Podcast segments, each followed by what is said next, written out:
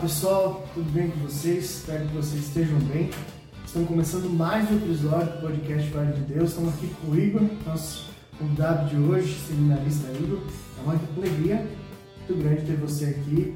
É difícil de expressar é, como a gente, cada vez, ou, ou sacerdotes, ou seminaristas que vem aqui, a gente se alegra muito porque é, é uma admiração da sua entrega para Deus. É, nós buscamos isso na nossa vida, mas ainda nós escolhemos o caminho mais simples, vamos dizer assim. Então sempre quando vem para o diácono, a gente se alegra muito porque é alguém que se entregou de fato. Então já fica o meu elogio de início e seja muito bem-vindo. Muito obrigado. Oi pessoal, tudo bem? O Christian aqui. É um prazer mesmo falar com o Igor. Né? A gente já conversou lá atrás, tem acho que uns dois meses, né? Meses. Pra gente fazer esse episódio.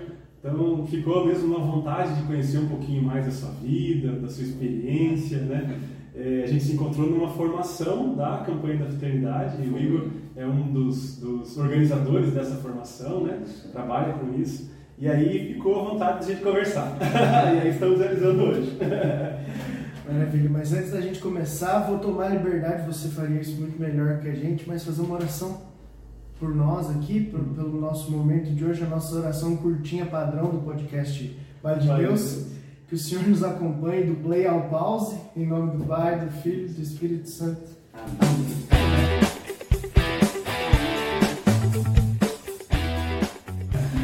Igor, tudo bem? Tudo bem? Você tá bem? Bem, graças a Deus. Tá bom, ó, queria apresentar mesmo que o Igor começasse a falar um pouquinho sobre ele, sobre o trabalho, como que foi essa decisão também, né, de seguir para esse caminho do seminário. Conta um pouquinho pra gente, fala um pouquinho do Igor. Então, eu sou natural daqui de Capela mesmo, né?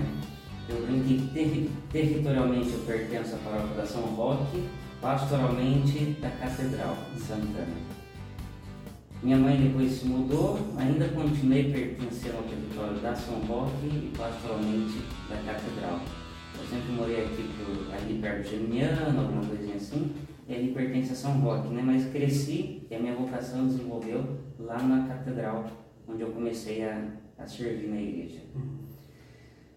Bom, acho que a minha vocação começou servindo como acólito lá, né? Bom, começou antes até, porque eu fazia catequese na São Roque e eles tinham naquela época só sábado e domingo, e como eu faltava muito na catequese naquela época, a mãe falou, então vamos para a catedral, que lá eles têm durante a semana. Durante a semana você sai de um compromisso, já vai para a catequese, e assim deu certo. Uhum. E nisso abriu lá encontro para coroinha, formação para coroinha. Eu devia ter aqui oito anos, se eu não me engano.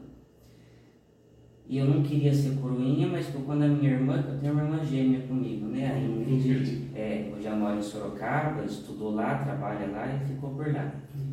Mas ela falou, como a gente estudava junto, as amizades eram as mesmas, ela falou, vamos junto comigo. Eu falei, então vamos. E foi para coroinha, nós dois fizemos formação. Minha irmã mais velha, junto com meu cunhado, a Isabela e o Thiago, levava a gente para as formações, a minha mãe também levava. Terminei a formação, fui para a coroinha, fiquei cinco anos como coroinha com ela. Foi para acólito, não queria ser acólito, porque queria fazer outra coisa da vida, já estava ingressando quase no ensino médio. E também fazia outras atividades fora da igreja, mas ela falou, faz a formação comigo, se não gostar, você larga não. Você volta, vai, faz outra coisa da vida. Então, como fiz a formação com ela, comecei o colitato, fiquei cinco anos como acólito com ela.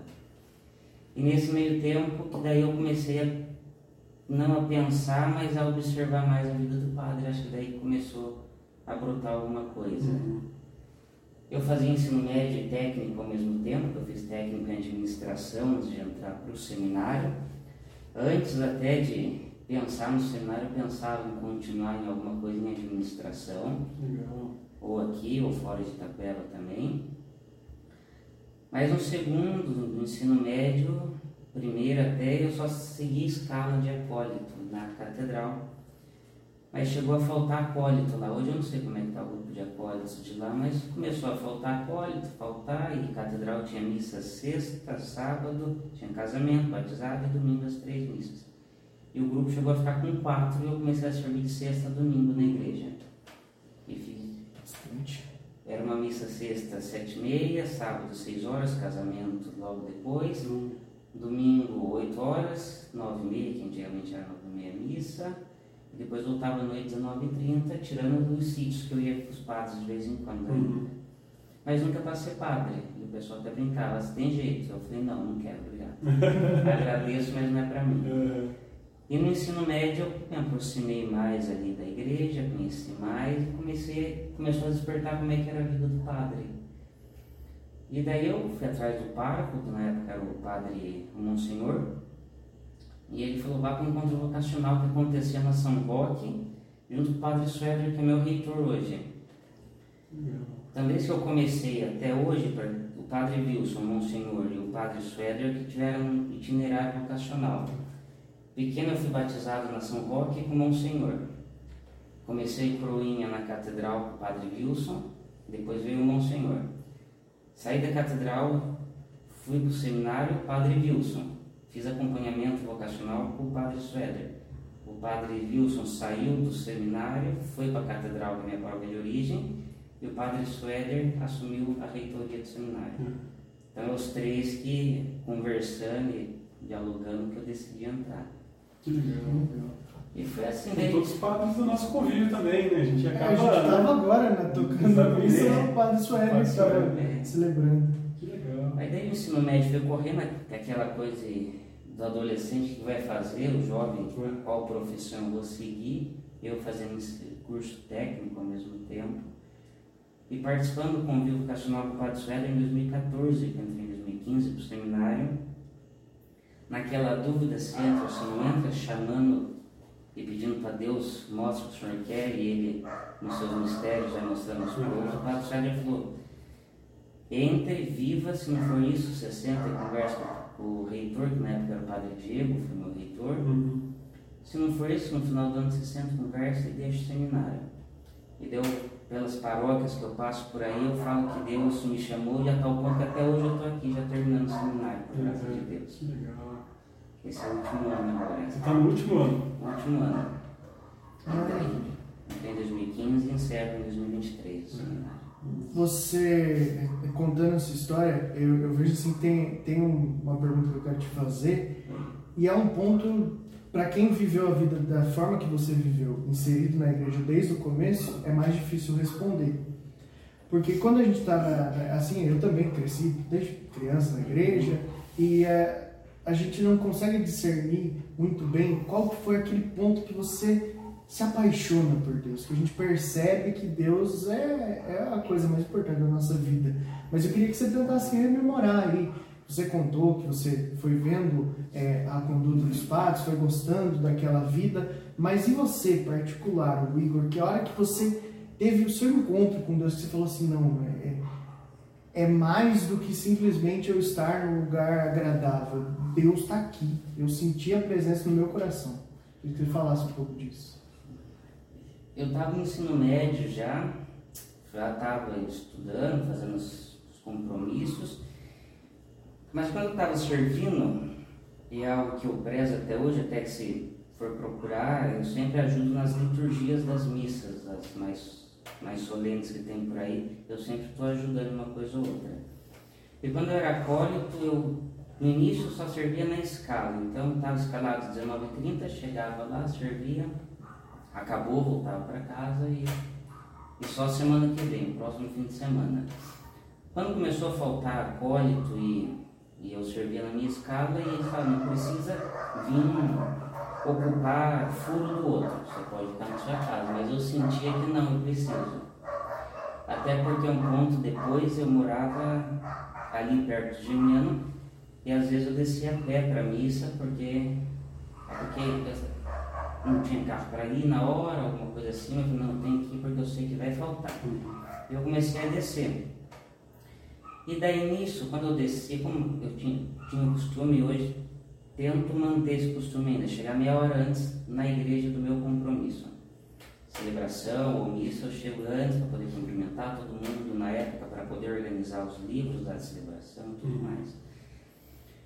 Mas eu comecei a chegar uma hora antes do horário da missa. Justamente porque eu falo, alguma coisa está mudando. Porque o pessoal começou a falar, eu vou fazer administração, vou fazer isso, vou fazer aquilo da minha turma de escola.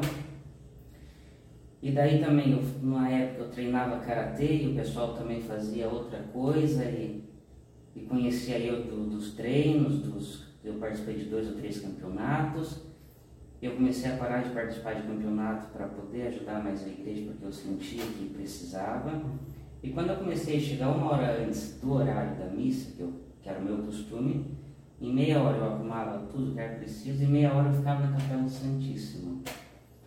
E como ali na catedral, eu sempre sentava nos últimos, último, penúltimo banco, ficava sentado ali, olhando o sacrário e falava, o que o senhor quer de mim? Eu não entendo, mas mostra. E não sei como explicar, mas ele, como se hoje eu conseguisse perceber que ele falava, que você decidiu, eu vou estar com você. É o seminário, eu vou estar junto, não é? Eu vou estar junto com você. E nisso eu comecei a participar dos convívios na São Roque, que era um domingo, das 8 da manhã às 15 horas da tarde. O padre Schroeder falava muito, às vezes ele convidava um casal para falar da vocação do matrimônio também. Tinha umas duas vezes uma psicóloga também, falava uma coisinha ou outra e foi embora também. E nesse meio tempo eu não sabia o que fazer na minha vida. Foi chegando o final do ensino médio, o pessoal prestando Enem, o pessoal correndo atrás de vestibular. E eu, e agora? Eu presto vestibular, não presto, eu vou entrar pro seminário, eu não vou. Na minha família, o pessoal já sabiam da minha vontade, falou, você sabe, você decide o que você quer. Eu chegava para os padres, eles falavam, uma decisão sua, não vou influenciar, daqui para frente é com você, você que sabe. E o padre Schroeder no encontro falava, agora você, eu, se você decidir entrar, eu vou visitar sua família, tirar suas dúvidas e a da sua e a das mães, né? Que as mães é sempre ficam mais dúvidas Sim. nesse momento da, da, do jovem entrar para o seminário, com a vida consagrada. Eu falo, não sei. No outro encontro, ele agora vai entrar, eu falei, não sei ainda. Uhum. Até que, sem ter essa certeza, num encontro ele falou, o padre Sueli na época, ele falou, pessoal, era um grupo de 20, 30, às vezes aumentava até 35, 40 jovens que participavam lá. E ele falou, ó, nós somos padres, eu sou padre, vocês estão decidindo, aqueles que contraíram matrimônio. Se perguntar, vocês tinham 100% de certeza na hora desse ato? Hum. Ele falava, alguns vão dizer que não, e esse é do humano. Então, se você tem um pouco de medo, um pouco de receio, faça a experiência, pelo menos você se arrepende por. Você não se arrepende por ter vivido. Hum. E eu fiquei com aquilo na cabeça, fiquei com na cabeça. No outro mês ele falou, e aí, como é que vai ser? E daí nisso teve um encontro aqui no propedêutico, ali na antiga casa do bispo, só com aqueles que poderiam entrar no ano 2015. A minha turma entrou cinco na época. Estamos em dois hoje, que continuaram o processo. E aí começava uma sexta-noite, terminava um domingo à noite, e ali tinha missa, tinha os padres que iam almoçar, tinha os padres que falavam da vida deles, e tinha uma irmã religiosa que é psicóloga e acompanhou nós ali até depois ela acompanhou no seminário maior, ela também acompanhava por um tempo lá a gente. E naquela certeza de não entrar com todas, com 100% de certeza que é isso, eu falei, Senhor, vai me mostrando, vamos ver o que vai dar. Eu vou entrar esse ano, vamos ver se eu me acostumo com o horário, vamos ver como é que é, e se for isso, o Senhor vai mostrando para mim. Vai mostrando.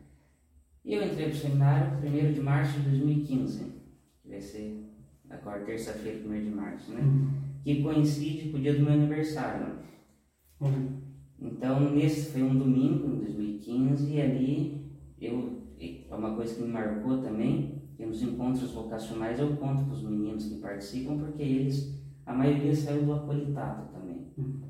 A minha primeira função como acólito, 2000, não lembro qual ano, foi carregar a cruz, e a última função foi carregar a cruz que eu pedi para a turma. E daí eu falei, agora o senhor me ajuda a carregar a cruz pro resto daqui para frente, eu não sei como é que vai ser. Legal, que bonito. E daí, três horas da tarde, de um domingo, 1 de março, eu entrei pro seminário, minha família me levou. Primeiros seis meses foi para se acostumar com o horário da casa, que é. Aqui é uma rotina para se acostumar, no, rotina do maior.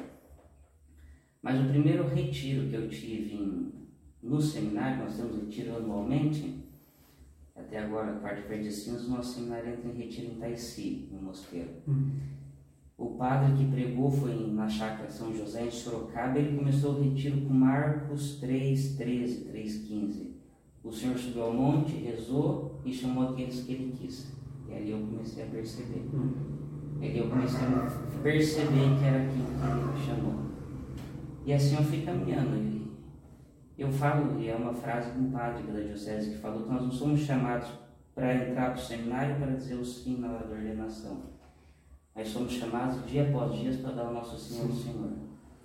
Dia após dia para conseguir vencer as batalhas que a gente, qualquer um enfrenta na vida. Né? A gente acha que a vida da gente é uma história que tem um final feliz a todo momento, né? Só que. E outro dia, né? É. E o outro dia, e o outro dia. Então é, o sim tem que ser diário. É. E assim foi. Eu vou, vou ler um, um trecho, talvez você já tenha até. já saiba dessa história, mas eu acho que é tem tudo a ver com, com o, seu, o seu sim, né? E você marcou uma data, né? Tem uma data, né? 15 de. Que é a data que você vai completar agora o, tempo que você está no seminário, 15 de março? 15 Primeiro de março. 1 de março, né? Que é uma data, né? De referência mesmo, né? Quando você entrou, né? Foi quando eu entrei. Ó, estava, eu estava no colégio industrial, eu estudava química, e no dia 21 de setembro, por isso me lembro sempre, Saí para ir passear com os meus companheiros e passei pela igreja São José de Flores. E eu ia nessa igreja e ali entrei. Senti que tinha que entrar. São essas coisas que você sente por dentro e não cabe como são. E olhei, estava escuro, uma manhã de setembro.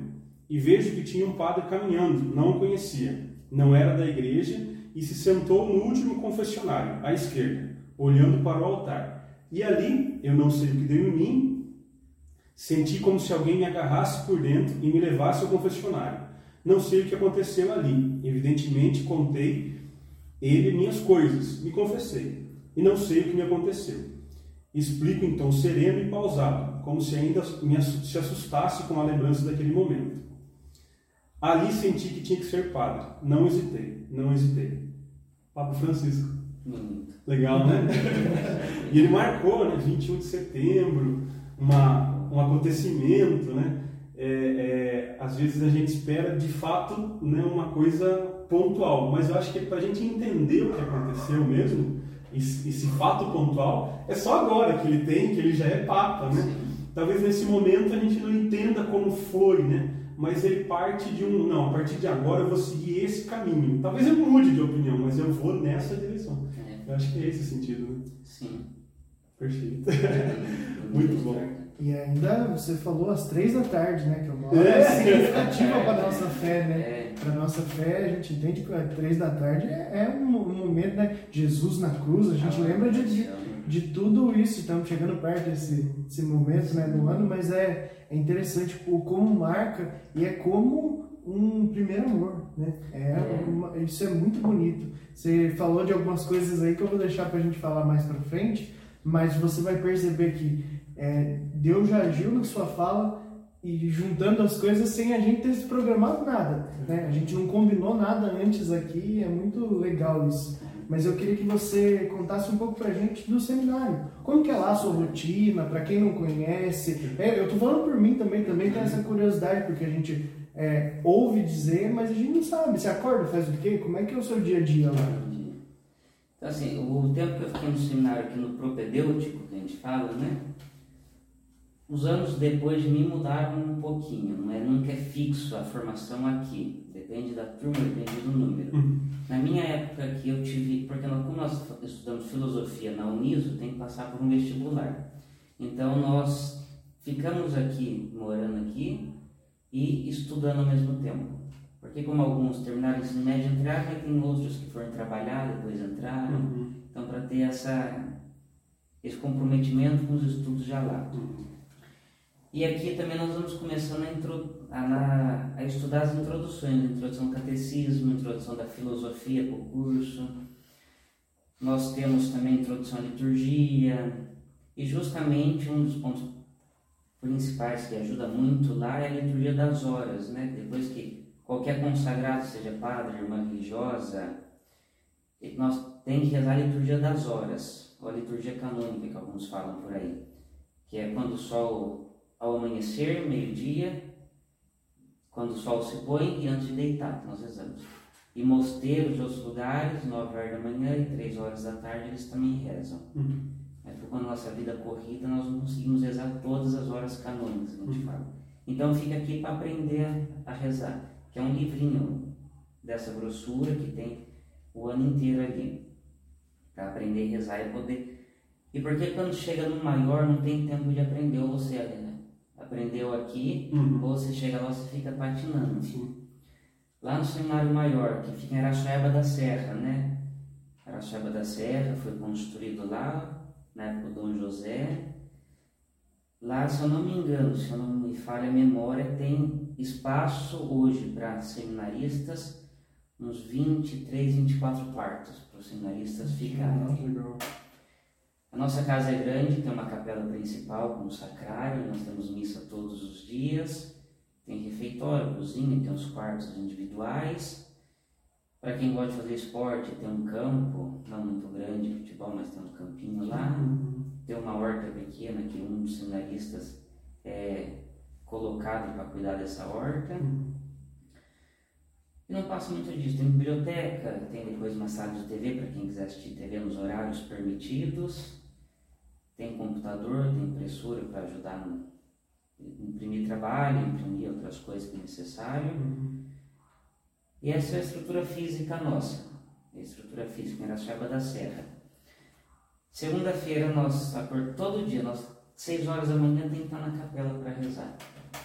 Mas tem umas escalinhas que a gente compra umas seis ou sete escalas, que todo dia tem essas escalas. Uhum. Tem que buscar o pão na padaria, que é na cidade. Então tem escala, quem que vai. Tem que fazer o café, fazer o café, esquentar o leite, arrumar a mesa, tem outra escala. Então a pessoa que está escalada nesse, numa segunda ou numa terça, acorda o horário que quer, para seis horas está na capela. Então seis horas, o seminário inteiro tem que estar na capela. Sim. Tem que estar na capela para a gente rezar as laudes que a gente fala. Reza as laudes, sobe para o refeitório, toma café, é o tempo da pessoa pegar a bolsa no quarto, no mochila, escovar o dente e vai para a faculdade. Uhum. Nós, agora nesse ano, porque nós temos dois motoristas e o seminário tem uma van própria, então a van vai para uma faculdade e vai para outra. Filosofia a gente faz na, na Uniso, são três anos de filosofia. Uhum. As aulas lá começam 10 para as 8 e vão até 11h20, se eu não me engano. Fica lá a manhã toda. Deixa uma turma lá. Esse ano, graças a Deus, nosso seminário está com 10 seminaristas. Temos 5 na filosofia e 5 na teologia. Uhum. Então fica, desce 5 lá e 5 voltam para o centro de Sorocaba, no Instituto de Teologia São João Paulo II, da Arquidiocese, junto com as dioceses de Tapetininga e Sorocaba. E, é, Tapetininga e Itapeva, que estudam todos juntos. Uhum. Que fica do lado da igreja São Carlos Borromeu, lá. Tem a, o antigo seminário que o pessoal estudou, tem até alguns padres da diocese que moraram lá. Fica ali no Instituto Nosso. Nossas aulas começam 10 para as 8 e vão até 11 e meia. Depois faz o trajeto inverso, vai para o Niso, pega o pessoal e volta para casa. Chega na casa, a gente almoça. Depois você, dependendo do horário. Tem, tem uma cozinheira lá, um cozinheiro lá, ou é o, o pessoal mesmo? Não, por conta que a gente precisa. É pouco tempo para estudar. Depois. Depois de começar a segunda até sexta, a gente percebe que é pouco tempo a gente conseguir estudar. O nosso foco principal lá não é só estudar, mas é para bem se formar, para poder bem servir. Então tem uma mulher que cozinha e o almoço que fica, fica para janta já também para gente.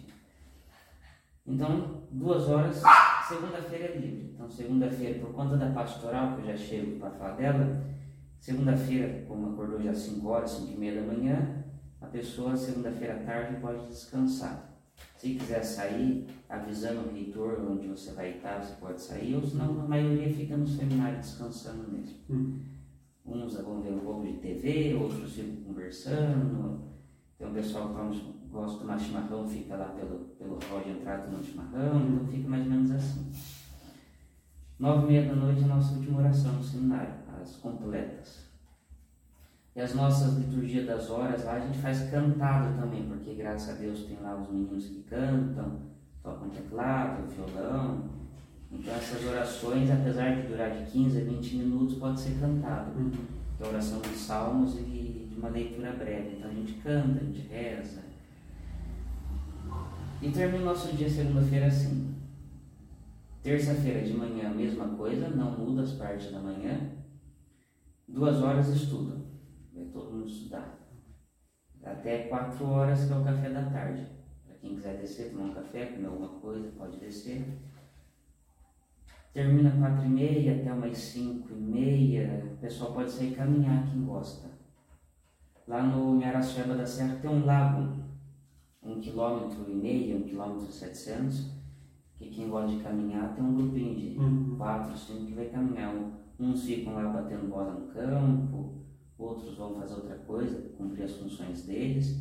Então, o horário meio quiser estudar, pode estudar também, que tem momentos que precisa que o horário da casa não bate. Uhum. Terça-feira nós rezamos o terço, depois tem a Santa Missa, vamos para a janta, limpamos toda a cozinha, deixa a cozinha limpa, volta a estudar mais um pouco, das sete e meia, oito horas até nove e meia estudar de novo, Uhum. Nove e meia oração, depois a gente fala no seminário que tem o silêncio, que é de nove e meia até umas dez, não, de dez, quinze para as dez até umas dez e dez, silêncio. De 10 e meia para frente, silêncio absoluto. Não pode ter barulho na casa. Quem quiser descansar, descansa. Sim. E como tem quarto individual, você pode, dentro do seu quarto, se quiser ficar com a luz acesa, pode ficar. Uhum. Diferente do propedêutico, a gente divide o quarto, né? Para aprender a bem viver com os outros. Sim, sim. Então eu comecei dividindo quarto com um, ele saiu, eu fui para outro quarto, dividi quarto com mais os outros que moravam na casa. Uhum. E aparentemente precisa ser bem disciplinado, né? É bem regrada a vida de vocês ali. Tem que ser. Porque assim, TV, a gente pode assistir do horário que terminou o almoço até as duas da tarde, que dá para ver o jornal, quem quiser. Daquele horário de quatro e meia, se você- nada lhe impede de ver TV se quiser, mas ninguém vai assistir porque não dá tempo. A gente vai Uhum. estudar, vai fazer outras coisas. Sim. E depois das nove e meia, dez horas, ninguém mais está aguentando. Todo mundo descansar. Já acordou super cedo, né? É, Eu queria que você respondesse uma coisa para mim que você falou a respeito. E não tem resposta certa, mas foi uma dúvida que eu, eu sempre tive. É, muita gente fala a respeito do curso de filosofia, que é antes da, da teologia, e queria que você falasse se você gosta, não gosta, se você é, qual, que é o sentido. Ah, não, precisa ter filosofia por conta disso. É, eu queria que você me falasse um pouco disso, desse curso de filosofia que é antes. Porque, pro olhar de fora, parece que não é assim.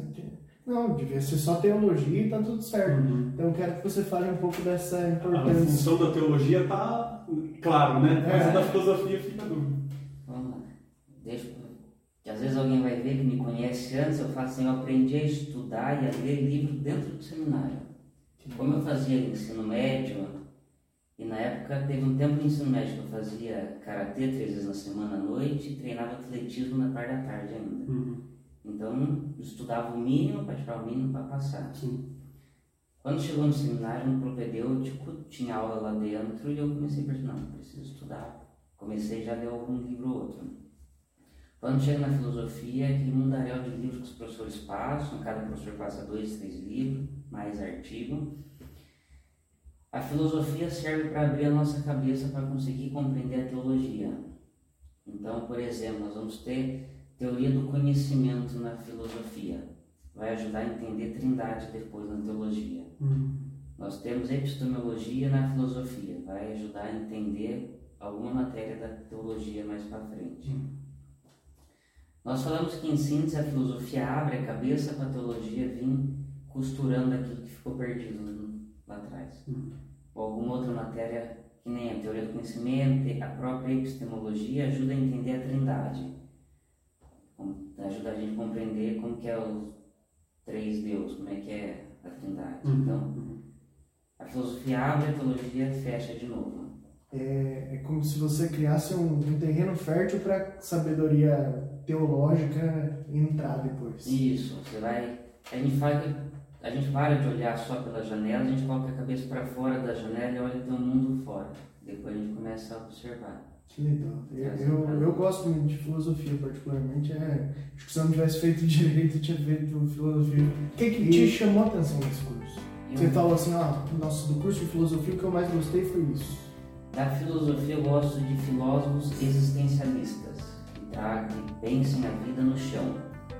No chão. E daí nessa matéria teve psicologia educacional, seis meses, e foi o que me ajudou agora que eu comecei a fazer um, um curso de extensão de três anos, começou em setembro de 2021, vai terminar em setembro de 2023, que é sobre Viktor Frankl, não sei se já ouviram falar dele. Não, não conheço. É, um, é uma psicologia que ele traz o é, psico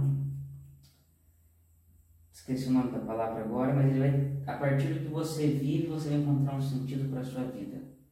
Logoterapia. Logoterapia. Eu faço um curso agora de extensão que é Logoterapia e Espiritualidade. Que me ajuda a me entender e depois atender, ajudar a, a não fazer o outro compreender ele, mas mostrar para ele que tem um sentido na vida e que ele pode continuar a seguir a vida dele. Uhum.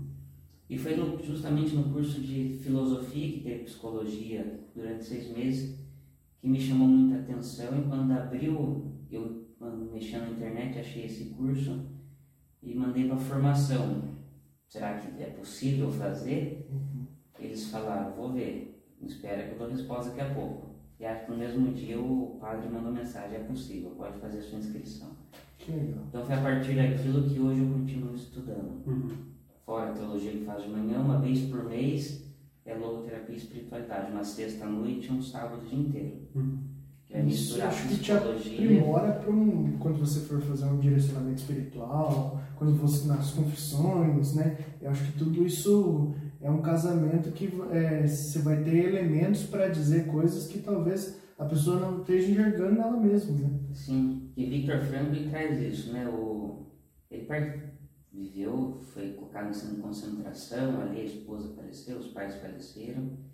Ele fala, o homem, a partir de tudo que sofre, ele pode encontrar um sentido para a vida dele, uhum. seja feio ou seja bom. E na filosofia também, não sei, não lembro qual matéria foi falado dele, mas bem superficial. E eu fiquei, mas depois apareceu esse curso, eu fui atrás, e por conta da filosofia eu pesquisei e fui querer fazer esse curso. Legal. Tem, tem umas, umas coisas para instigar só. É, procurando né, é, algum, algum, estudo, né, alguma coisa nesse sentido para a gente, é, para entender um pouquinho mais, né, é, estudar e entender um pouquinho mais. É, e aí eu procurei uma, uma, uma matéria no site da Canção Nova, é uma formação, ser padre hoje. Uhum. Padre é um presente de Deus à igreja foi escolhido, não escolheu. Ele sabe né, compreender a atraente voz de Deus. E aí, é, é, sobre né, a, a, experiência né, que você teve, a decisão né, é, do Pequeno Príncipe. Quando o mistério é muito grande, não se ousa desobedecer. É mais para soltar mesmo, assim, você falar sobre essa decisão mesmo, né, essa vontade e esse caminho a se seguir. Né? É, eu já estou no último, como eu estou no último ano do seminário, então mudou algumas coisas assim, o reitor mudou, foi, era o padre Wilson e o padre Suéder. Hum. Os meninos que estavam na minha frente, uns já são padres, outros deixaram.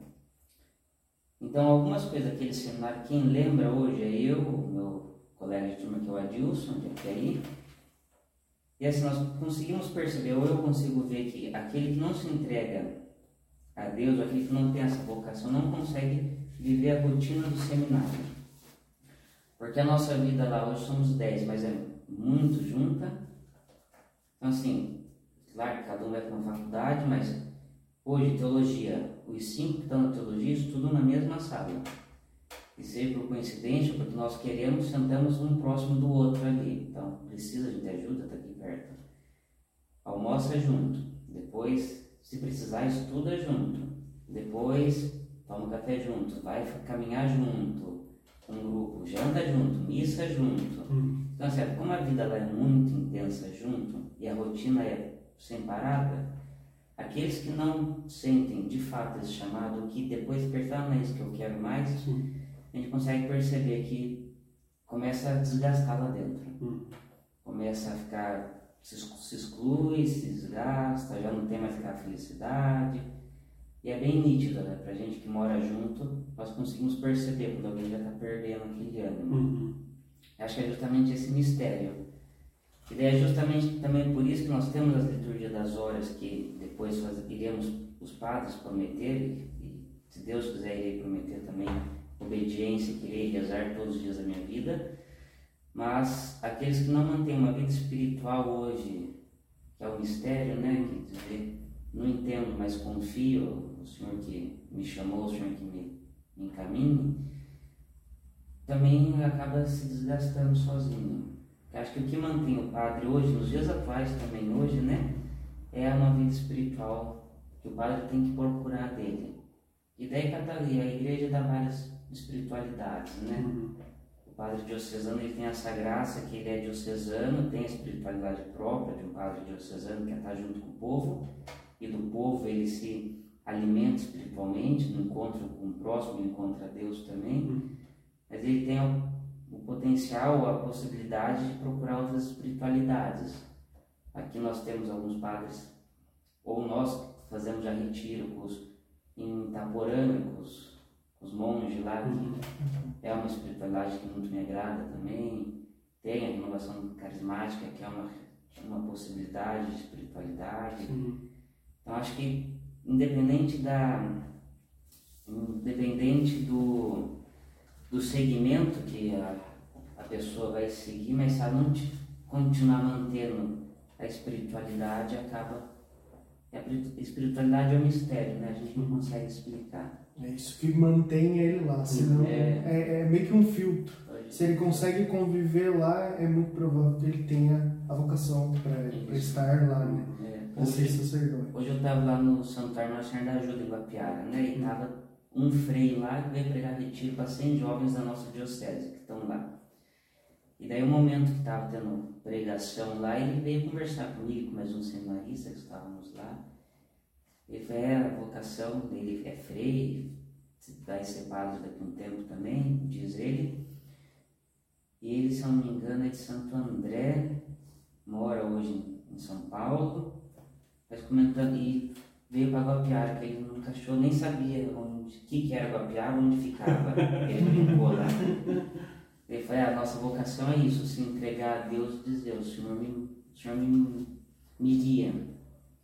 E daí ele falou, eu vim bem de cidade grande, minha família foi sempre cidade grande, mas o, o aconchego, o acolhimento que eu senti aqui na, nesse santuário, eu não posso explicar. Eu posso voltar para lá e dizer para os meus irmãos, eu senti isso lá e quero que vocês sintam também, vão. Mas é o mistério que conduz a gente. Sim. Uhum. Fazer uma pergunta da, da- desse tempo de faculdade mesmo que você ainda está vivendo, né? É, É, o- os cursos eles não são restritos a padres, né? É, você tem diversas, diversas outras pessoas, né? sim. Outras áreas acadêmicas, profissionais também. Como, como que você como que você lida é, é, talvez essa não seja a palavra porque às vezes você né, tem que ficar como aluno você tem que ficar quieto né? mas como que se lida né com ceticismo com desconfianças porque você está falando né, na filosofia nem tanto mas na teologia você fala diretamente de algo que é o acreditar mesmo né você tem condições palpáveis né é, provas científicas de diversas situações mas há uma grande maioria de, de situações que a fé fala muito mais alto, né? Como é que, que se lida com isso, né? É na-. Como na filosofia, a Uniso é a Universidade de Sorocaba, o curso é aberto, então lá eu estudei com um pastor, Uhum. dois ou três pastores. Tinha os seminaristas, porque as três dioceses estudam junto, mas tinha aqueles que eram ateu e tinha até um satanista no meio lá que Nossa. Fazendo teologia. não fazendo filosofia. Na filosofia. filosofia. Os padres que davam, quer dizer, os padres, os professores na Uniso, filosofia. Tinha um pastor que dava aula, Uhum. que era muito bom. Tinha ex-padres que deixaram o ministério e lá estavam dando aula. E tinha outros que também a fé era indiferente. O que eles faziam? Porque lá dá muita discussão entre grupos diferentes, Uhum. quando relavam em qualquer coisa que falava de Deus ou sobre a fé. Sim. Relava, relava um pouquinho, a turma já levantava, o ponto de um tapa às vezes lá. Aquelas, sala- aquelas aulas sobre Nietzsche, o negócio pegava O fogo. pessoal ficava louco. Tinha uns que até saíam da sala para não, pra não brigar mais, que falar que eu vou perder a cabeça, vou ficar aqui ainda. Lá, então, assim, os professores aí tentavam mediar a conversa. Uhum. Eles não deixavam nem muito o pessoal atacar, nem muito a gente defender. E faziam meio campo e tá bom aqui, vamos seguir pro próximo Uhum. tema, porque senão a gente vai ficar aqui o dia inteiro e não vai dar certo. Então lá é meio assim. Hoje eu não sei como é que tá, mas o que o pessoal conta ainda é meio assim. Uhum. Todo momento que vai chegar em Deus ou em alguma coisa sobre a fé, os professores amenizam, vão dão a volta, alguns. Porque como é uma sala que tem religiosa, tem aqueles que não creem, e tem aqueles que tem, que acreditam em Deus, mas dogmas diferentes, então eles, e como eles têm às vezes receio, eles- e alguns já sabem como é que o pessoal é violento lá, então eles fogem um pouquinho de entrar nesses temas. Uhum. Mas quando entra, o pessoal também leva a manhã inteira. Só no tempo. Mas é interessante você ver que essas discussões devem ser muito interessantes. né? Mas é interessante porque assim, o pessoal pega, ah, tal autor fala isso, tal autor fala Sim, isso, sim. daí eu- É, mas se você vê isso, ele rebate isso, aquele que foi discípulo dele rebate aquilo, Uhum. e tudo isso ajuda a crescer, é o que vai abrir na nossa mente. Uhum. Abre bem. É porque quando a gente discute, né, Uhum. acaba muitas vezes na, na, na opinião do que na razão, de fato. Né? Na opinião sobre os fatos do que nos fatos. Né? E aí você tem propriedade, né? E aí eu- propriedade discutindo. É, e na sala de aula ali o pessoal já até sabe, assim, se você não for apresentar um autor e a ideia dele, você nem abre a boca. Se você for falar do que você acha, então você não sabe de nada. Sim, Ou você sim. vai falar do que você tem propriedade, você não fala. Sim, sim. E aí o pessoal vai só jogando livro em cima de livro pra brigar. Mas, é, na verdade, na vida a gente deveria fazer assim, né? É, é igual esse podcast. Todo mundo aqui sentou antes, estudou para vir sentar e conversar. Na vida a gente deveria fazer assim também, né? Não, então vamos falar de política, então vamos falar tal dia. Uhum. E daí cada um estuda e traz o conteúdo para ter algum fundamento, que senão fica um achismo, uma Sim, opinião só. E isso fica muito. do- às vezes quem tem uma retórica melhor convence, mas os argumentos da pessoa estão totalmente errado. Né? Só o discurso da pessoa que é bonito, que é eloquente, acaba convencendo as pessoas. O Cris falou das dificuldades na parte da, da religião, né, da convivência com as outras pessoas. Eu quero puxar, deixar um pouco mais polêmico o negócio. É, não deve ser fácil o abandonar a vida, vamos dizer assim, de sociedade, no sentido mesmo relacionamentos, namoro. Como é que foi para você isso? Você é, fazer essa, essa, essa mudança na tua vida? Porque deve ser uma briga, até dentro do seminário, não digo diária, mas que acontece. O humano ainda existe dentro de você, de você olhar, né, achar bonito, ter interesse, mas você tem que controlar aquilo. Eu acho que isso permeia a vida do padre, inclusive, né? Tem que lutar com esse, essa vontade interior. Como é que para vocês? Pra mim, como eu falei, eu, no ensino médio eu vivia com três turmas diferentes e as três não se conheciam entre si, mas eu andava junto com elas, que era o ensino médio, uma turma, tinha gente de igreja lá, o curso técnico, daí tinha pessoas de outras religiões que também estudavam comigo, e eu fazia o karatê à noite e o pessoal também me conhecia, mas não sabia que eu participava da igreja, a tal ponto que eu falei, não, eu não estou ouvindo mais porque eu estou na igreja. Mas você é na igreja? Como você está na igreja? Não, eu participo da igreja, se procurar tem foto minha lá, eu sempre estou lá. Daí um deles falou, então vou lá ver onde você está lá. E foi lá e viu que estava lá e depois continuou indo na missa depois. Se interessou pelo padre que estava falando na época e continuou indo na missa. E daí, quando foi a. Vou entrar para o seminário, larguei o karatê, larguei faculdade de terminado, escola de terminado. O atletismo também larguei, que eu corri até competi umas vezes aqui pela cidade. Que legal. A gente estranha muito no início, estranha, porque também foi como é, foi a primeira vez que eu saí de casa para morar longe assim. Uhum. Para mim ainda é mais fácil porque como eu estava em Itapeva, sexta-feira era minha folga aqui em Itapeva. Então eu ia para casa da mãe, via ela e depois voltava para o seminário. Ou saía caminhar aqui, ali na Mário Covas, e vira e mexe, alguém da família passava, gritava, dava, cozinhava, acaba se vendo. Uhum. Mas quando foi para ir para Sorocaba, e lá é tudo novo e longe, e depois eu, quando eu, a minha primeira pastoral foi em Capão Bonito, na paróquia da Conceição, com o Padre Cícero na época, como foi tudo novo, até se acostumar por área da casa lá, conviver com os outros, porque a gente, um padre já me falou uma vez que fui procurar, eu cheguei a viver com quatro pessoas naquela casa, hoje vivo com dez pessoas. O mínimo que eu vivi foi com quatro, que eram seminaristas, tinha mais o padre que ficava lá, e hoje somos dez seminaristas, mais o padre que mora lá. E de fato, a gente tem que saber lidar com cada tipo e cada um. Porque se eu hoje me incomodo com um lá, que um exemplo pode ser. Ah, ele chega invadindo meu espaço. Se eu tenho um aqui hoje, na paróquia pode ser que eu tenha 100, 200. Uhum. Uhum. Se tem um que fica hoje toda hora vindo atrás de mim querendo conversar ou alguma coisa assim, na paróquia eu vou ter 100 deles, 200, Uhum. do mesmo tipo. E começa, eu não sei viver com um que é desse tipo, como é que eu vou usar- viver com 100? É um teste para a vida em comunidade, né? Também. O que ajuda um pouco é como eu sempre vivi nesses vários ambientes e estava junto com todo mundo, e a família é grande também, então quando eu fui para lá eu consegui trabalhar bem essa parte.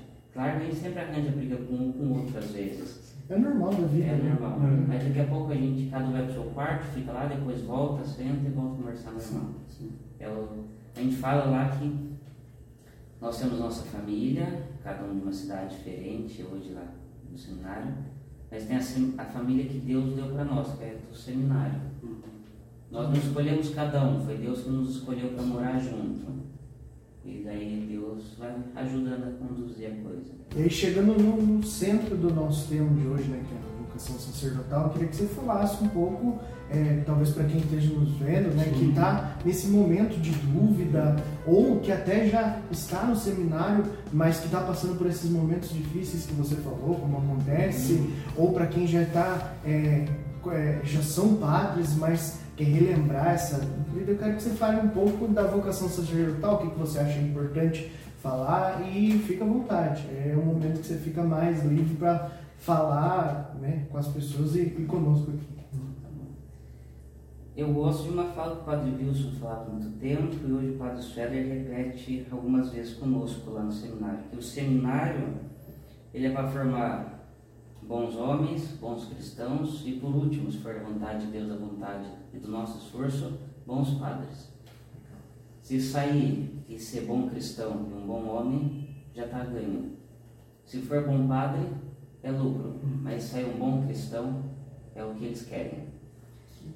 Eu acho que o que mantém a gente, primeiro é a fraternidade nossa lá, a união nossa, e para dizer que às vezes, não só na vida do seminário, né, do padre, mas na vida diária, por diante, a gente enfrenta desafios, problemas. Eu acho que de fato, para nós que temos um Deus que sabemos que nos ama, é se ajoelhar e rezar. Uhum. Ele nos ajuda.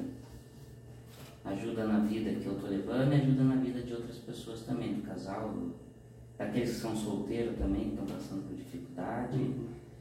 Então acho que ajuda muito essa parte de sentar, rezar e dizer o que o Senhor quer de mim.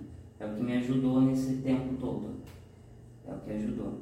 Uma coisa que me marca, porque justamente por conta de- do, do ser padre, o meu TCC de filosofia foi a felicidade segundo a vida feliz de Santo Agostinho, que ele vai dizer que a felicidade final do ser humano é se encontrar com Deus e poder ter essa união com Deus.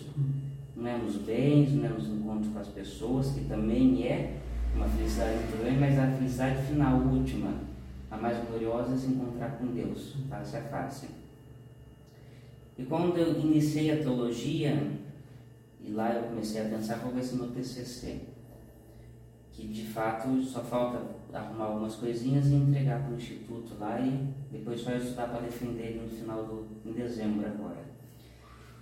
Eu falei, o que, que eu vou fazer? O que, que eu vou estudar? Que é tanta coisa, tanta, tantos temas que podem ser vistos, não sei o que fazer ainda. E como eu gosto muito de Santo Agostinho, ele tem uma frase que me marca, e, e se alguém já participou de formação minha sobre a Santa Missa, eu sempre começo essa frase, a formação da Santa Missa que eu faço nas, nas paróquias que eu já vivi e participei. Que a gente só, a gente só ama aquilo que conhece.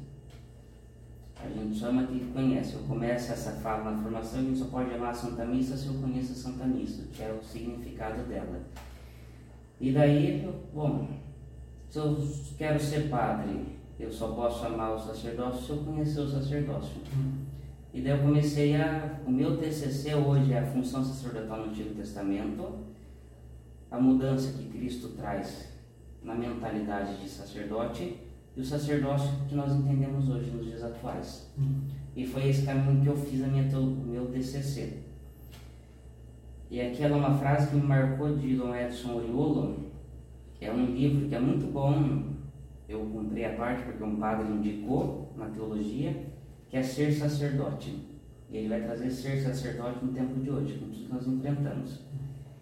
E eu vou ler aqui porque a frase bonita não quero perder, que diz que a igreja, nas, na sua maternal sabedoria, sempre nos ensinou que o ministério nasce a partir do encontro de duas liberdades, a divina que chama e a humana que responde. E ele termina. É Deus que chama e o homem que responde. E aí nisso eu comecei.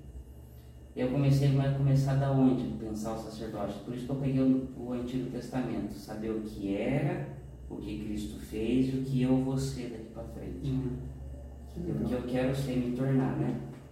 Porque como nós sabemos, a ordem é um sacramento. Depois que ordenado é ordenado para sempre padre. Pode perder, pode depois perder as funções sacerdotais, mas padre para a vida toda. Então eu falei, então, antes de poder de fato assumir para minha vida, o resto da minha vida, esse, esse chamado de Deus para mim, então eu vou estudar o que é isso. Eu vou estudar o que era, o que, que Deus fez e como é que é. E daí eu comecei, ano passado, a pesquisar a pesquisar e procurar livro, vai atrás de livro e, e ver pregação e ver isso e ver aquilo. E no final eu terminei assim que para gente poder entender um pouquinho do TCC e como é que vai ser. O, no Antigo Testamento, o sacerdote sempre existiu antes do povo de Israel, antes do povo de Deus, naquelas outras culturas que viviam em volta do povo de Israel. Deus chama o povo, eles se reúnem e daí começa algo a ser sistematizado, algo a ficar não rígido, mas ter assim, é aqui, é por esse caminho. Antigamente a gente falava que tinha nas famílias o patriarca e esse que oferecia alguma coisa a Deus, algum sacrifício, a colheita que foi boa ele oferecia a Deus. Quando o povo se reúne e começa a sistematizar, Deus chama o povo levita das duas tribos de Israel, cada tribo recebeu uma terra, mas o povo levita não. Esse povo, a herança deles vai ser eu, vai ser o próprio Deus. Eles vão me servir. Então eles começam a servir a Deus na tenda onde Deus habitava, nos 40 anos do deserto. E depois no templo, né? Depois que o povo já chega na terra prometida, no templo. E qual era a função do sacerdote naquela época, que está no Antigo Testamento e muitos livros hoje trazem para nós? era ajudar o povo.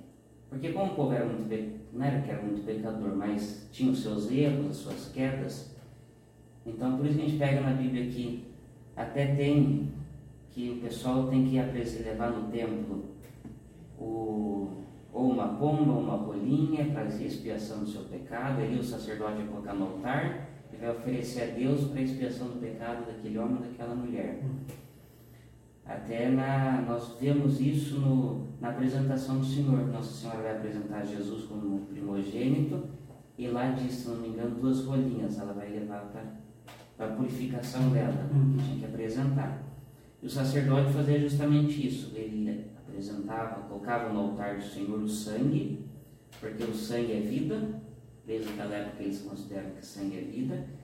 E até por isso que eles não vão oferecer a carne ou um pedaço inteiro do animal. Era o sangue que eles jogavam e queimavam. Uhum. E ofereciam uma vida para expiação do pecado.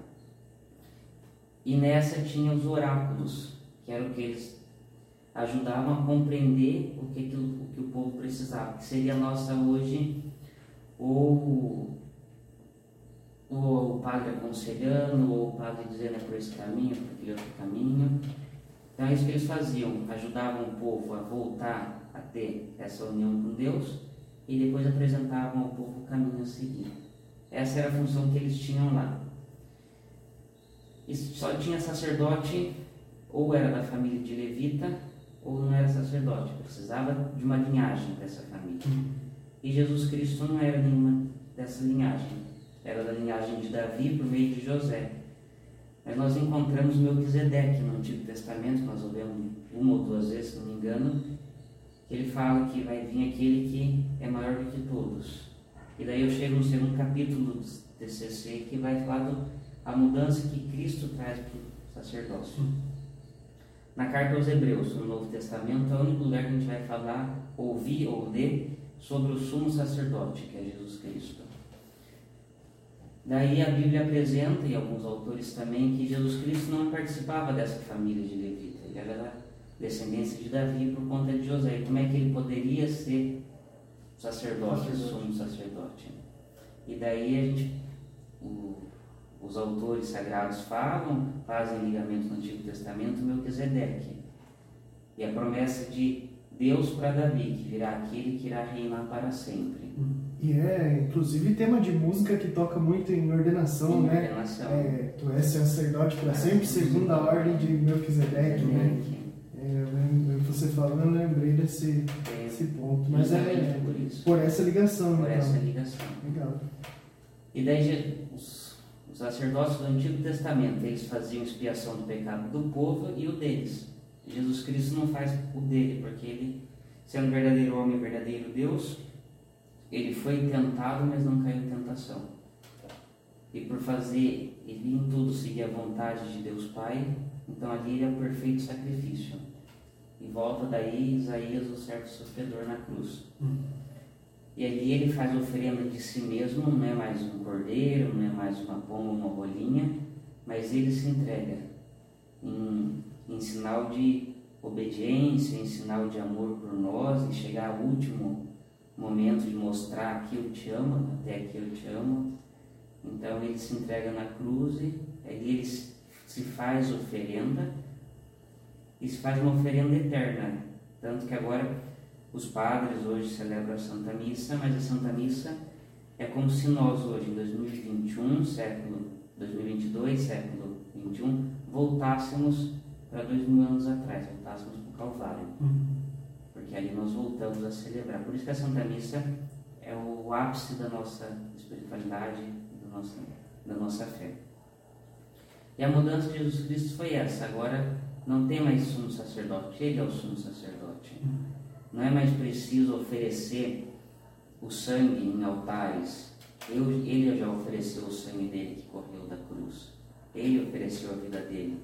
É o que nós vamos celebrar, né? Daqui a um, entrar na quaresma, agora quarta-feira, e depois lá para frente na Semana Santa. E daí tá bom, ele deu essa mudança e daí eu pensei agora, como é que vai ser o nosso? E daí tem os documentos que trazem alguma coisa ou outra. Do sacerdote ele tem que ser profético, tem os sacramentos que ele dispõe, que ele ministério, faz o ministério do povo, e tem depois o governo dele, que é o que nós entendemos hoje. O profético é as homilias. O sacerdote ele tem que conduzir na palavra de Deus e mostrar aquilo que Deus quer. A gente procurar sacerdote, sacerdote quer dizer ponte. Ponte entre quem? Entre os homens e Deus. A ponte é Jesus Cristo, nós somos instrumentos. Nós, até por isso que nós dizemos que o sacerdote ele é em persona Christi, né, na pessoa de Cristo. Em todo momento, desde a ordenação até a morte, mas em especial na Santa Missa, né? Em especial na Santa Missa. E até, ele não é mais ele, não é mais o padre, mas é de Cristo que usa ele como instrumento. Uma formação aqui, a presença visível do Cristo invisível. Isso. E até nós encontramos muitos vídeos bonitos. Eu falo porque eu, eu dou formação da Santa Missa parte por parte, Uhum. explicada espiritualmente e historicamente a Santa Missa, Uhum. de onde que surgiu e por que que surgiu.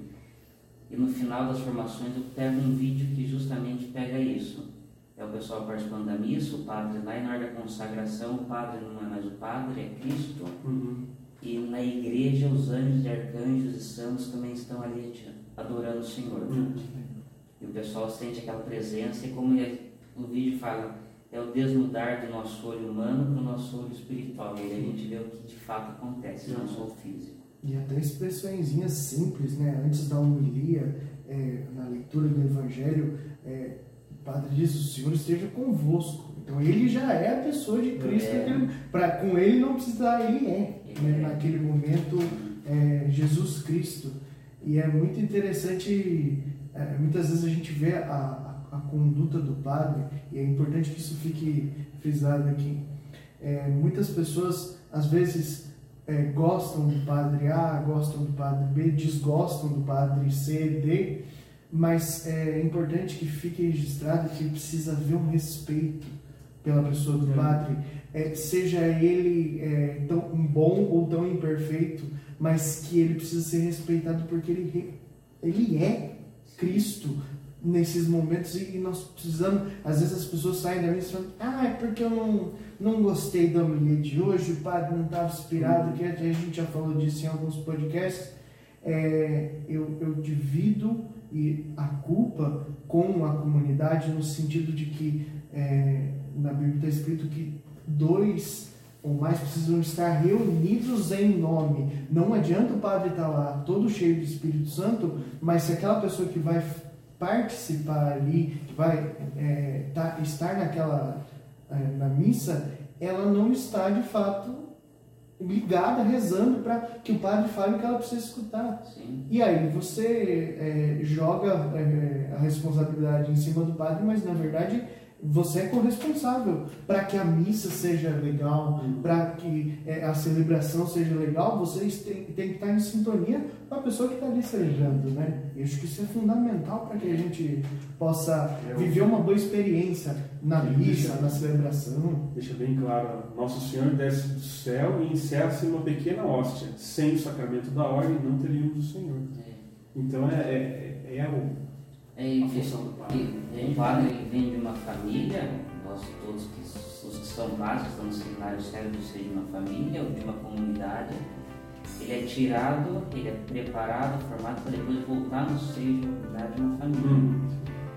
E, e justamente foi no seminário a gente, pelo menos nas nossas formações, é pregado muito isso. O bem se formar para depois poder bem servir. Uhum. Porque hoje em dia também, né, o padre, é muito fácil perceber se se pre- preparou ou não se preparou, se chegou de qualquer jeito ou não. Porque hoje a mídia está aí, qualquer um pode noticiar. Então nós precisamos nos formar bem. A nossa base espiritual tem que ser bem alicerçada. Independente de qual for o ramo de espiritualidade que a pessoa decidir, mas tem que ter, é necessário. E depois essa de fato, entender né, que o padre hoje Claro, ele tem a importância dele, ele tem, mas ele também está ali para ser um com eles.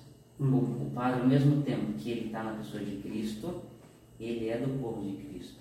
Perfeito. Ele está junto para crescer no amor, ele está junto para crescer na união com Cristo, porque somos imperfeitos, mas ao mesmo tempo ele é essa ponte que tem a obrigação de ajudar pessoas É. a se encontrar com Cristo. Mas é, eu acho legal da gente fazer essa comparação, e na verdade não é, não é uma comparação, é o, é o fato né? da comunidade ser a família, né? Uhum. E o padre é o pai, né? Sim. A palavra padre, né? É, Então, se é o pai, né, cabe então a- o meu respeito, a minha admiração, o meu amor, é, entender que ele pode até estar falando alguma coisa que eu posso não concordar, mas eu devo respeitar, ele é o padre. é. Então, é, é- é essa comparação de- da comunidade do qual o padre está inserido, seja uma família e cada um de uma família tem a sua importância, eu sou filho, mãe, irmão, primo, e assim por diante. Sim. Essa é uma família, a construção de uma família tem isso. E quem é a cabeça da família? Tá aí o pai. Uhum. Eu gosto muito de como Deus trabalha as coisas. Nós três sentamos aqui hoje para falar sobre vocação sacerdotal. Cada um fez os seus estudos, como eu falei, né? nós nos programamos para cada um trazer um texto e agora eu começo a introduzir o texto que eu pensei para a gente é, conversar a respeito. Só que, ó, até me arrepia de, de dizer isso, você falou na sua fala várias vezes da relação da vocação sacerdotal com a vocação matrimonial, fez um comparativo, sem nós termos conversado nada, você está de prova aqui. É. O Cris agora fechou dizendo que né, o, o padre vem dessa função de ser pai da sua comunidade. E é isso que eu queria trazer para nós. É uma, um comparativo né, nas, na questão de ser das diferenças e semelhanças entre a vocação sacerdotal e a vocação matrimonial. Porque eu sei que muita gente vai assistir a gente que está pensando nisso, na vocação é, sacerdotal. Mas também muita gente é, vai vir é, para conhecer, para saber como é que é, mas vive outra vocação, ou, ou nenhuma dessas duas, mas eu vou falar isso um pouquinho mais para frente, mas para que a gente possa é, trazer as semelhanças. Eu acho interessante, o primeiro ponto dessas duas vocações para a gente conversar, é que não necessariamente você precisa escolher por uma e por outra. Às vezes a pessoa tem essa dúvida. Não, ou eu vou ser padre ou eu vou casar. Eu tenho que ter uma dessas duas coisas. Não, gente. Tem gente que não vai ter vocação para nenhuma das duas. E elas não são as duas únicas. Depois eu fui ver a respeito, né? É, a vocação sacerdotal, matrimonial, religiosa e leiga. Né? São as quatro vocações que existem. Então você pode é, estar. É, se sentindo talvez obrigado a se encaixar em uma das duas e não necessariamente. Tem gente que vive, vive uma vida religiosa sem ser, sem ser sacerdote e vive lindamente. Tem gente que vive uma vida leiga dentro da comunidade, servindo na caridade, fazendo as suas funções de uma forma bela aos olhos de Deus e Deus se alegra com isso. Então, existe um, um, caminho, né? Existe um, é, é, se você quer servir a Deus, existe um caminho. Uhum. Não necessariamente pelo sacerdócio, não pelo matrimônio, mas existe um caminho para todo mundo, né? Deus é tão generoso que vai ter é, alguém vai ter vai ter um lugar para você. Né? É só você encontrar a sua praia. O segundo ponto que eu queria falar a respeito dessa, desse comparativo é que não tem uma vocação melhor que a outra.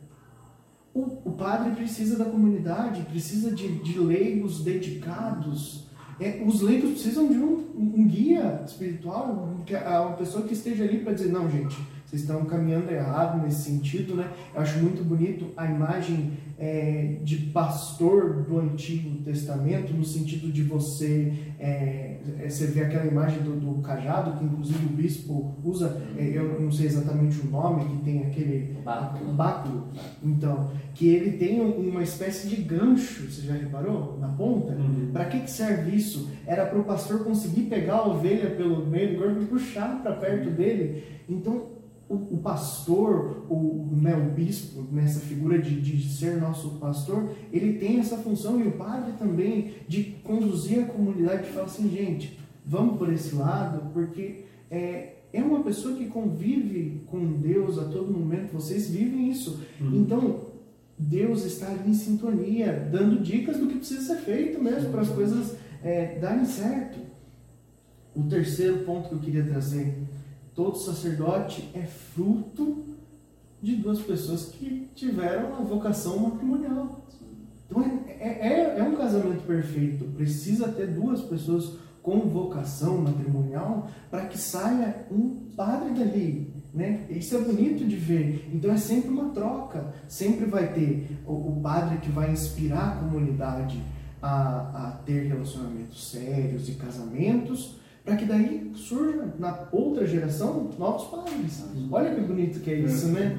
Então sempre vai ter uma troca. Você nunca vai ter é, duas gerações de padres, né? É impossível isso, mas por quê? Precisa dessa troca da comunidade, porque aí o padre se alimenta da comunidade, vê as necessidades que aquela comunidade tem e aí vai estudar para melhorar aquilo. Como você falou, é o retorno, né? A hora que você vai para o seminário, você vai se alimentar e para devolver para sua comunidade as carências que elas têm, elas estão vivendo, né?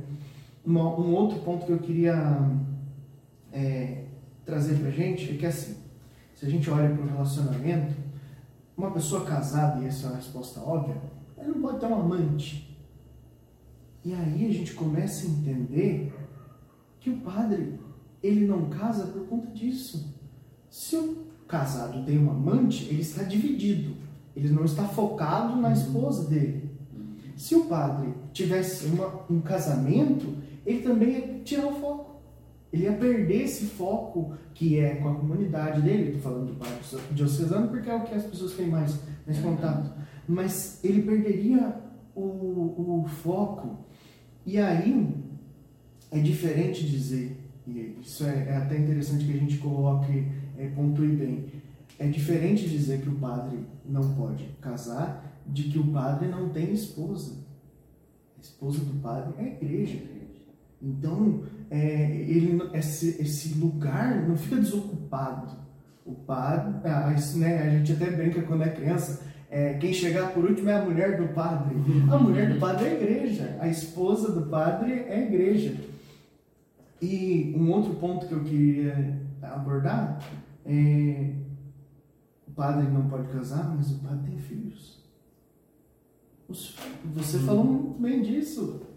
A comunidade são os filhos. O Cris falou disso. Olha como Deus casa as conversas. Estava escrito aqui. Não foi, não foi de agora. Não é, não é. Deus deixou as coisas ordenadas para que a, nossa conversa fosse é, da vontade dele.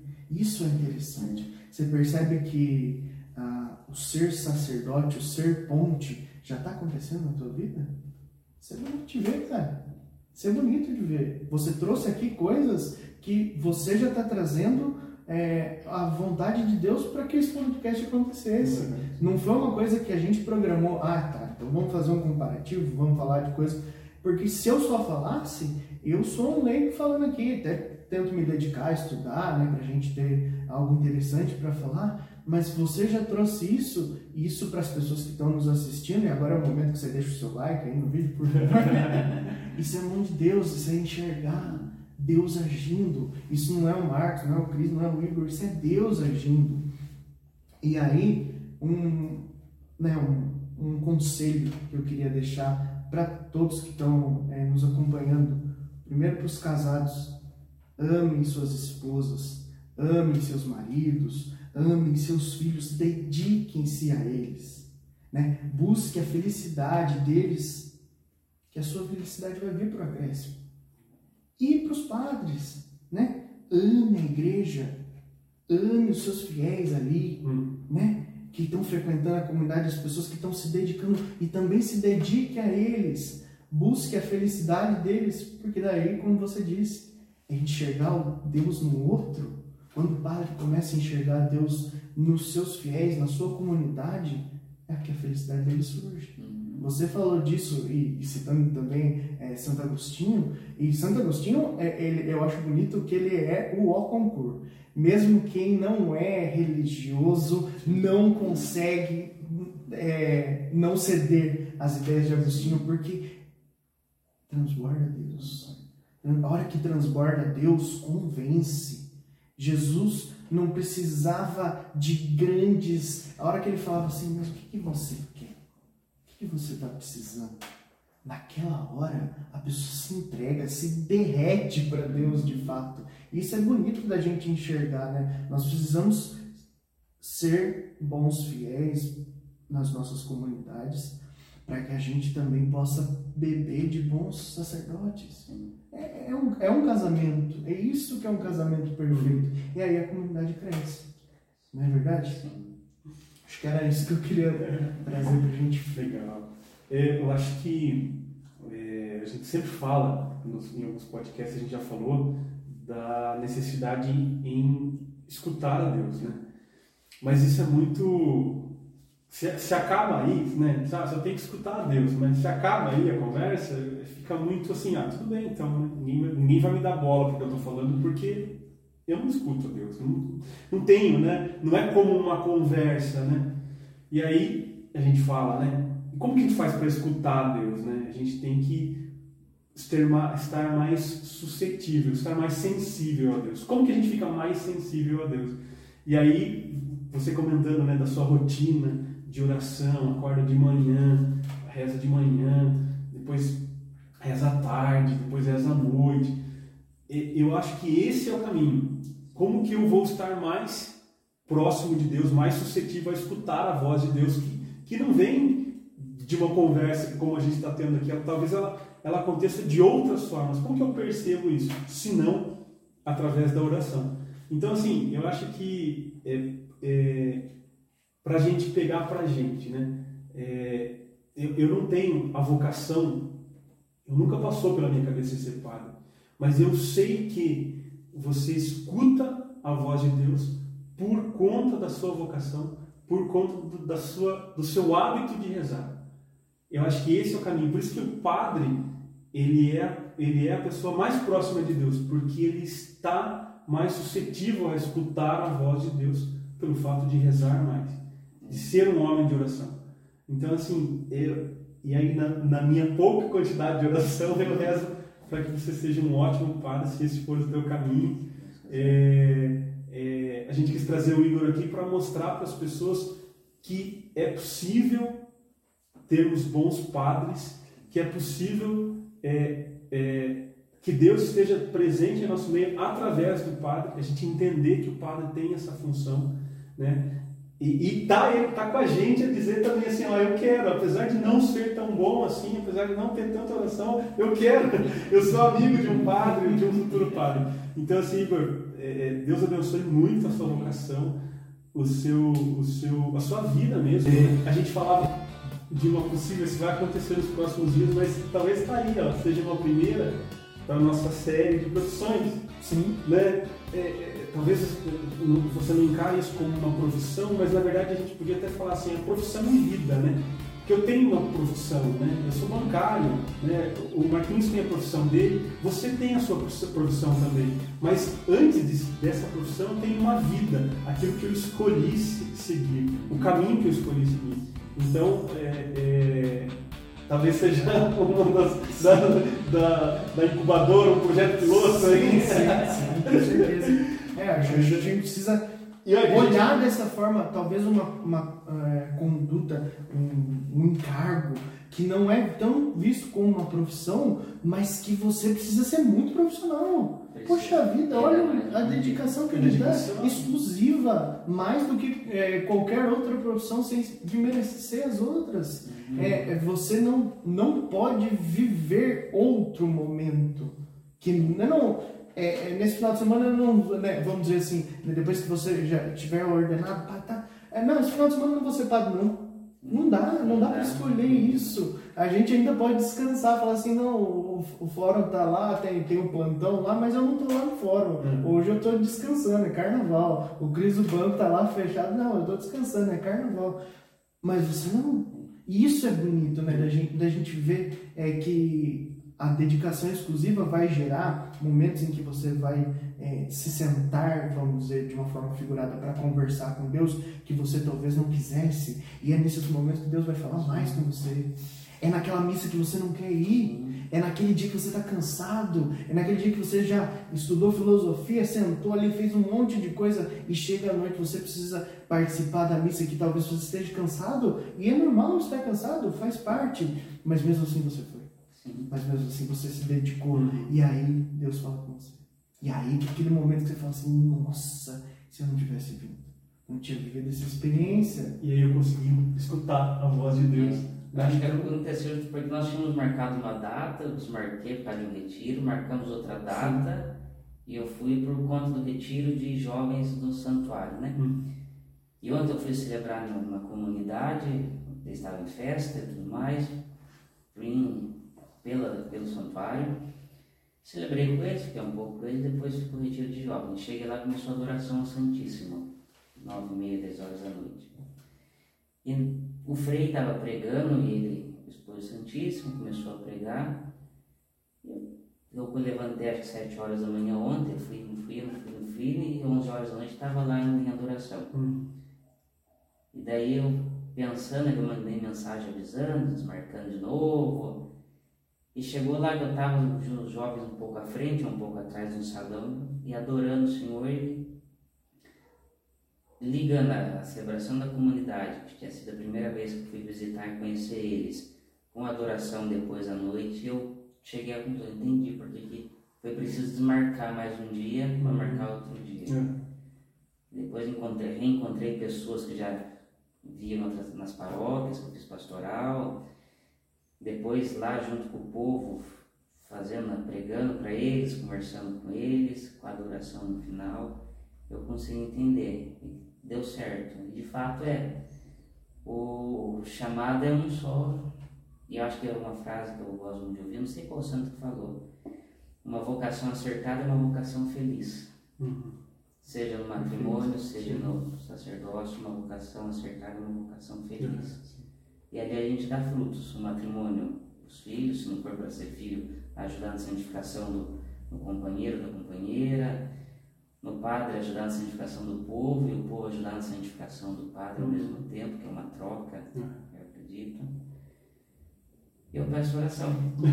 É o último ano de seminário agora. Você está já e continuará nas nossas orações. Termina os estudos, depois tem a, a avaliação da equipe de formadores da Diocese, para se Deus quiser ano que vem, poder ser ordenado em Itapeva, Que legal. na paróquia que eu cresci. Para aquele que tem fé, a situação quando acontece e nós enxergamos assim: quem não tem fé, olha e vê coincidência. Quem tem fé, olha e vê providência. Uhum. Então, nós estamos aqui hoje da forma que estivemos é, é providência divina. E assim como você está nas nossas orações, a gente queria pedir que você fizesse uma oração por nós, pelo nosso podcast, para que eh, Deus nos abençoe, para que nós consigamos dizer as coisas que as pessoas precisam escutar. Uhum. Porque muitas vezes estar aqui é se esvaziar Uhum. esse esvaziar do Marcos, do Christian, do Igor e falar o que Deus quer que nós falemos, né? Então, pedir sua, sua oração encarecidamente. Tem mais alguma coisa? Quer falar mais alguma coisa pra gente? Fica à vontade, Povo, fica à vontade. Fica à vontade. Falar para os que tá, tem, existe os convívios vocacionais na nossa diocese, sempre está acontecendo agora. Por conta da pandemia, o padre parou de fazer de sábado a domingo, só faz domingo. Uhum. Daqui uns dias temos meninos que estão se preparando para entrar no nosso propedêutico aqui, não sei quantos que são, que eu não, não fui saber. Uhum. Mas que o povo Acho possa nós até utilizar- tocamos na missa que foi deles, são Sim. três, se eu não me engano. Os três já foram para a Ah, já foram? filosofia, já estão Ah, na que maravilha, que maravilha. Agora vai entrar alguns novos na, na inicial que ficou Ah, Terra legal. para poder ir para lá. Aqui um- é sempre um celeiro de bons padres, né? Que maravilha. Aqui é sempre tem, graças a Deus. Mas que possam rezar pela vocação, que quanto mais padre, melhor podemos servir. Uhum. Eu fiz pastoral em Apiaí, lá é uma realidade muito grande. Hoje tem dois padres, mas ainda é pouco. Sim. Hoje tem Guapiara, tem dois padres, mas a realidade é muito grande para Uhum. pouco dos padres. Sim. Itapeva está crescendo, Capão Bonito crescendo, Itararé já tem uma nova paróquia, o povo está crescendo e os padres têm que crescer juntos Sim. para poder melhor servir. Sim. Nós possamos rezar. E aqueles que sentem um chamado, aqueles que pensam em ser padre, tem a página Pastoral Vocacional de Itapeva, procurem lá, eles mostram, enviam os encontros vocacionais que vai ter. Uhum. Mas de fato é isso, entregar o mistério. Nós nunca teríamos um, como teve alguns personagens da Bíblia que Deus falou com eles, seja pela sarça ardente ou porque ouviram uma voz. Mas Deus no cotidiano mostra as respostas que nós procuramos. Uhum. Acho que tanto para o sacerdócio quanto para outras vocações. São poucas faladas, mas existem, né? Deus no cotidiano mostra. Basta a gente querer ouvir. Rezar e conseguimos ouvir. Sim. Perfeito. Pode rezar pela, nossa diocese, né? Que possa crescer cada vez mais. Maravilha. Antes da oração, só, por favor, pessoal, é, compartilhe esse vídeo, leve esse vídeo para mais pessoas, é, comentem, é, compartilhe com seus amigos. Nós estamos em todas as redes sociais, Facebook, Instagram, TikTok, né, com videozinhos pequenininhos. Então, quer dizer, a gente está tentando fazer um trabalho de evangelização, está tentando trazer pessoas que agreguem, que rezem junto com a gente, que tra tragam conhecimento. É, e o Igor está aí, fez isso sem dúvida. Muito obrigado. Obrigado por você que está nos escutando também, tá bom? Igor faz uma oração para nós, para finalizar. Agradeço primeiro o convite de estar aqui com vocês. Deus abençoe. Vamos colocar na presença de Deus e pedir para que de fato Ele faça que esse canal, que essa, esse projeto possa ser um canal de Deus de evangelização, para que todos aqueles que ouçam, que assistam, que tenham contato, eles possam sair um pouco mais transformados para o bem. Que de fato eu já acompanhei alguns, já participei, e é um canal onde nós possamos nos encher de Deus para que Ele possa transformar a nossa, a nossa vida, a nossa história. Nós possamos pedir a intercessão da padroeira da nossa diocese, a Senhora Santana, para que ela possa vir nos conduzindo, que ela, a primeira, a igreja mãe da nossa diocese, e a nossa padroeira, ela possa, assim como ela ensinou Maria a rezar, assim como ela ensinou Maria os caminhos de Deus, ela também possa nos ensinar ela possa nos conduzir. E que todos nós que sintamos essa vontade cada vez mais do chamado do Senhor, seja pela vocação sacerdotal, no matrimônio, da vida consagrada, do leigo consagrado, nós possamos sempre mais nos aproximar de Deus e permitir que Ele fale conosco. Vamos pedir para que Nossa Senhora, Nossa Mãe, ela possa sempre nos ajudar nessa missão. Ave Maria, cheia de graça, o Senhor é convosco. Bendita sois vós entre as mulheres, bendito é o fruto do vosso ventre, Jesus. Santa Maria, Mãe de Deus, rogai por nós, pecadores, agora e na hora de nossa morte. E pedir para o Espírito Santo, a terceira pessoa da Trindade Santa, aquele que guia e que conduz a igreja, ele sempre possa vir derramar sobre cada um de nós os seus dons nos dá a coragem, a fortaleza, a piedade, o amor, para que nós possamos cada vez mais responder ao chamado que Deus faz a cada um de nós, cada um na sua vocação, cada um no seu chamado específico. Vinde Espírito Santo, enchei os corações dos vossos fiéis e acendei neles o fogo do vosso amor. Enviai o vosso Espírito e tudo será criado, e renovareis a face da terra. Oremos. Ó Deus que instruíste os corações dos vossos fiéis com a luz do Espírito Santo, fazei que apreciemos retamente todas as coisas, segundo o mesmo Espírito, e gozemos sempre da sua consolação, por Cristo Senhor nosso. Amém. Em nome do Pai, do Filho e do Espírito Santo. Amém. Igor, obrigado mais uma vez. Marquinhos, Deus abençoe. Valeu, gente. Pessoal, obrigado, viu? Obrigado. Fiquem com Deus e até mais. Certo, até mais.